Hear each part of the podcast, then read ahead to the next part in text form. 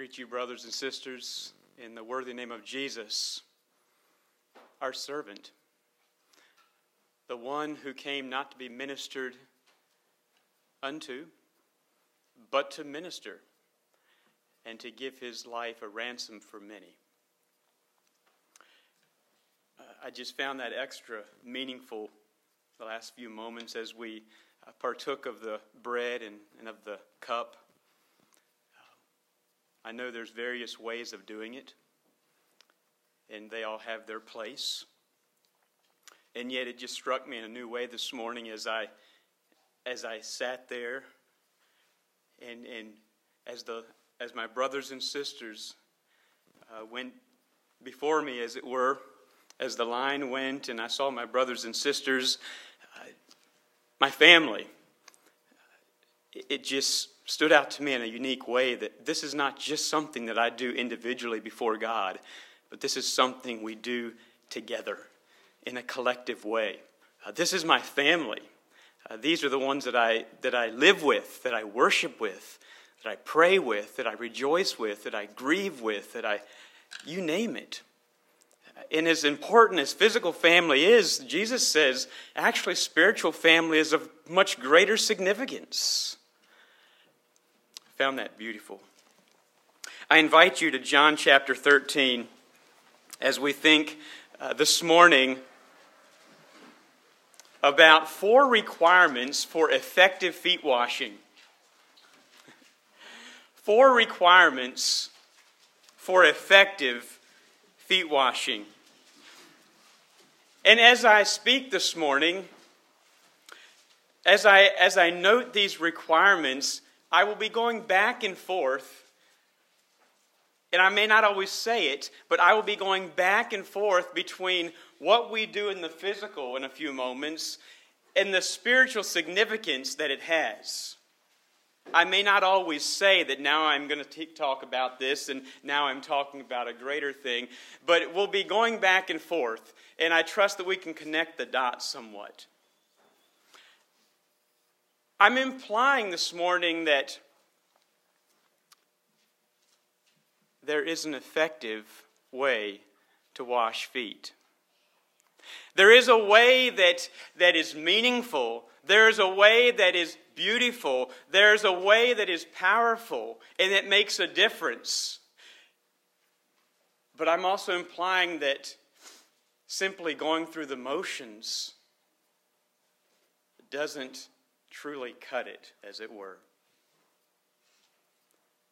Now, as I say this, I'm talking about the greater significance behind the act that we do.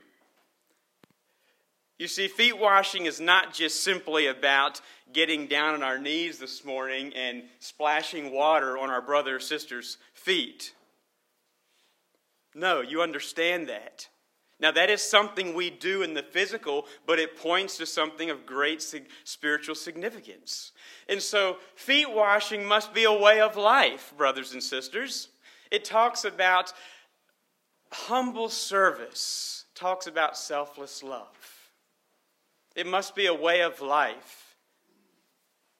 It is expressing Jesus to our brothers and sisters, to our family of God, to our brotherhood here on a daily basis throughout the week.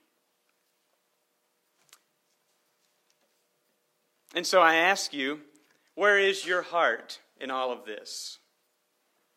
As you live here, as you come to church here, as you worship here, as you mingle with this body of believers, is your heart in it? Are you truly washing feet effectively, or are you just simply going through the motions, just washing feet? We'll note in this passage, verses 1 through 17, four requirements for effective feet washing. Follow along as I read. Now, before the feast of the Passover, when Jesus knew that his hour was come, that he should depart out of this world unto the Father, having loved his own which were in the world, he loved them unto the end. And supper being ended, the devil having now put into the heart of Judas Iscariot, Simon's son, to betray him, Jesus, knowing that the Father had given all things into his hands, and that he was come from God and went to God, he riseth from supper, and laid aside his garments, and took a towel, and girded himself. After that, he poureth water into a basin, and began to wash the disciples' feet, and to wipe them with the towel wherewith he was girded. Then cometh he to Simon Peter, and Peter saith unto him, Lord, dost thou wash my feet? Jesus answered and said unto him, What I do thou knowest not now, but thou shalt know hereafter. Peter saith unto him, Thou shalt never wash my feet. Jesus answered him, If I wash thee not, thou hast no part with me. Simon Peter saith unto him, Lord, not my feet only, but also my hands and my head. Jesus saith to him, He that is washed needeth not save to wash his feet, but is clean every whit. And ye are clean, but not all. For he knew who should betray him. Therefore said he, Ye are not all clean. So after he had washed their feet and had taken his garments and was set down again, he said unto them, Know ye what I have done to you? Ye call me Master and Lord, and ye say, Well, for so I am. If I then, your Lord and Master, have washed your feet, ye also ought to wash one another's feet. For I have given you an example that ye should do as I have done to you. Verily, verily, I say unto you, the servant is not greater than his Lord, neither he that is sent greater than he that sent him. If ye know these things, happy are ye if ye do them. The four requirements that we would like to note in this passage they are lessons from the example of Jesus. They are selfless love, humble service, caring relationship, and joyful obedience. I say again selfless love, humble service, caring relationship, and joyful obedience.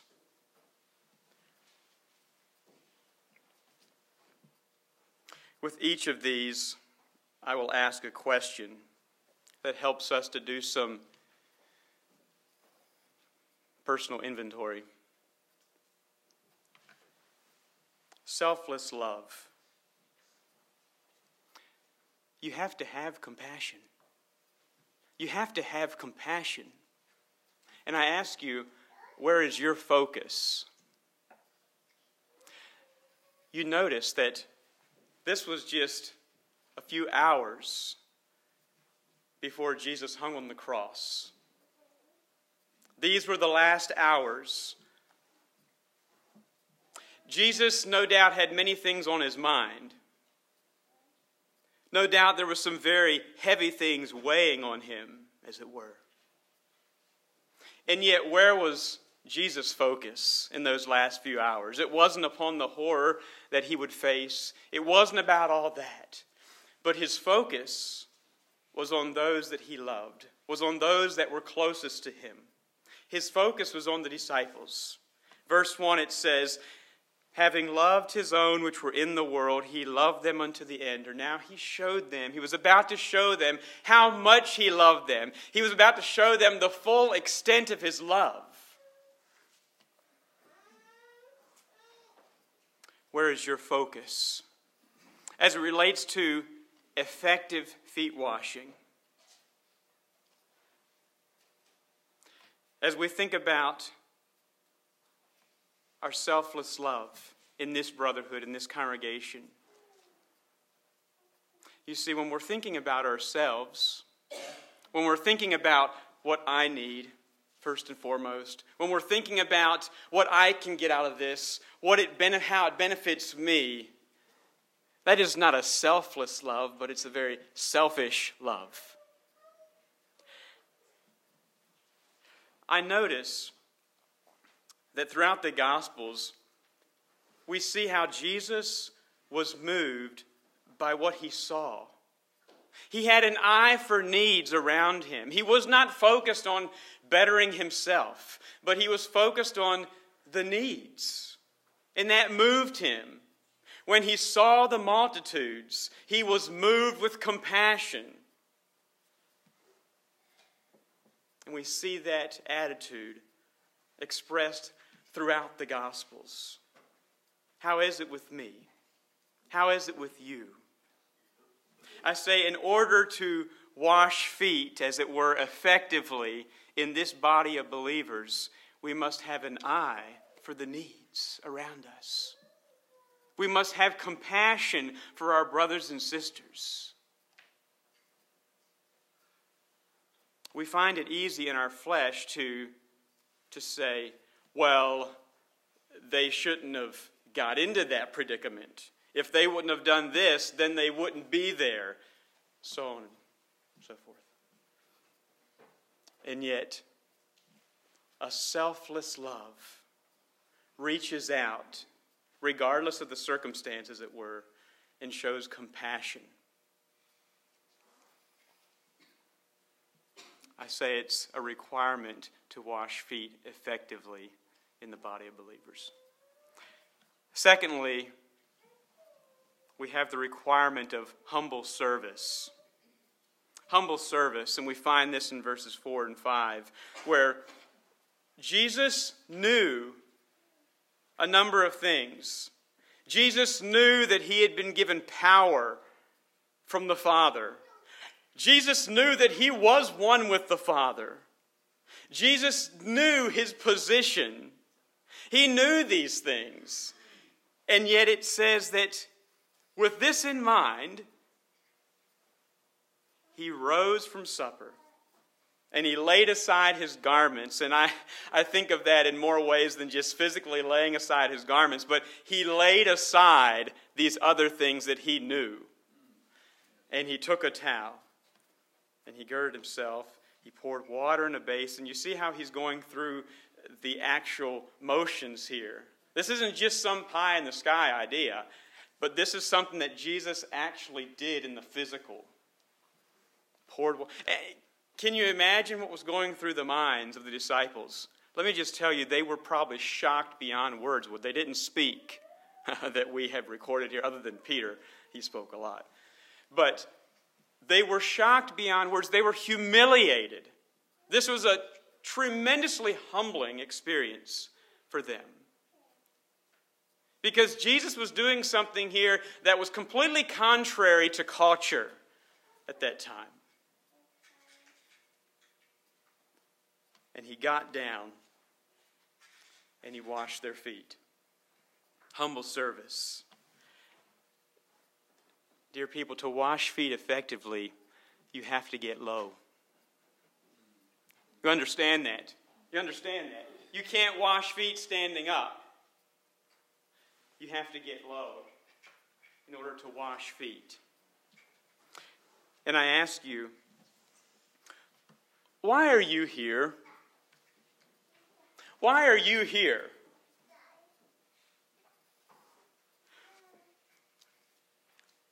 I say that humble service is a requirement for effective feet washing. In the brotherhood, there is no place for levels, as it were. But in a very real sense, feet washing levels the playing field within a body of believers. Everyone must get down on their knees to wash feet. I don't care who you think you are. I don't care who I think I am. It doesn't matter if you're ordained or not. It doesn't matter if you're uh, called to a certain position of leadership or not. Everyone must get down to wash feet. Once again, Jesus came not to be ministered to, but to minister and to give his life a ransom for many. And we think of the verses in, in Philippians chapter 2 where it talks about how Jesus humbled himself,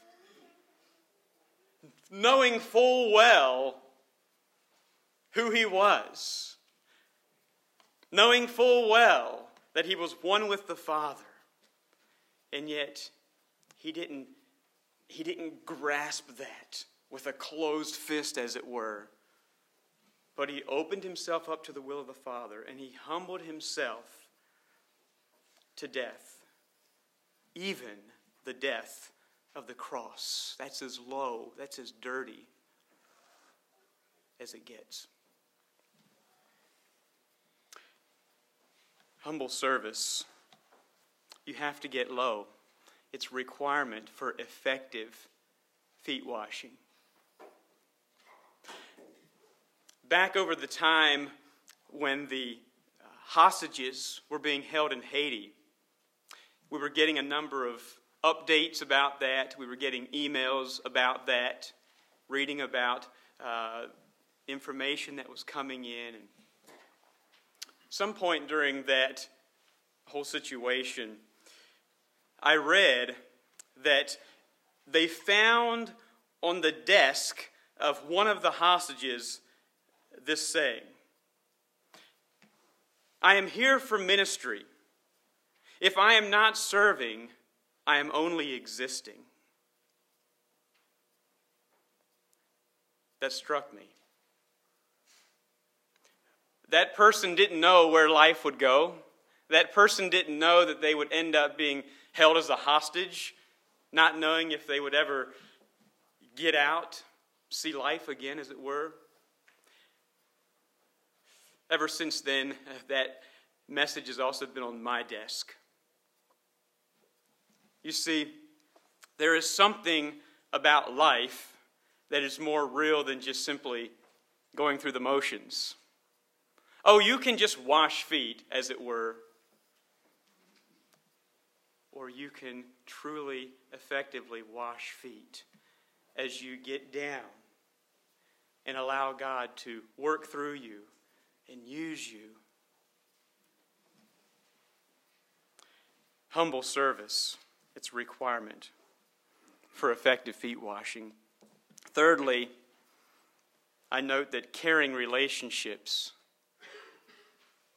are a requirement for effective feet washing. And here I say that you have to get close in order to wash feet effectively. You can't effectively wash feet from a distance. You have to get close. And the question I ask is who are you close to? Who are you close to? I guess you understand that who and what you are close to impacts your commitment to the local brotherhood who you say you are committed to. And we see that Jesus set the example by being close to his disciples. This was his group, this was his circle of friends. This is who he nurtured and taught, discipled. Caring relationships. Along with caring relationships is meaningful conversations. And I find this in this conversation that Jesus and Peter had. There was a meaningful conversation. I say caring relationships and meaningful conversations go hand in hand. You, in fact, can't have a caring relationship without meaningful conversations, they go hand in hand. You know, in the life of the church, relationships that are distanced or distant relationships, as it were, they often foster cynical attitudes, uh, maybe a judgmental spirit, false assumptions. You think things, you hear of things, and so then you think things, and then what you think sort of becomes the controlling factor, and that taints your ability to truly love and care. But you see, people, you won't truly understand until you see their feet. You understand what I'm saying? You have to get low and you have to get close Oh, you mean that's what their feet look like? Oh, I didn't realize that. Maybe I maybe that's why they walk that way. Maybe you understand where I'm going with that. You don't understand that. You can't see that from a distance, but you start formulating thoughts.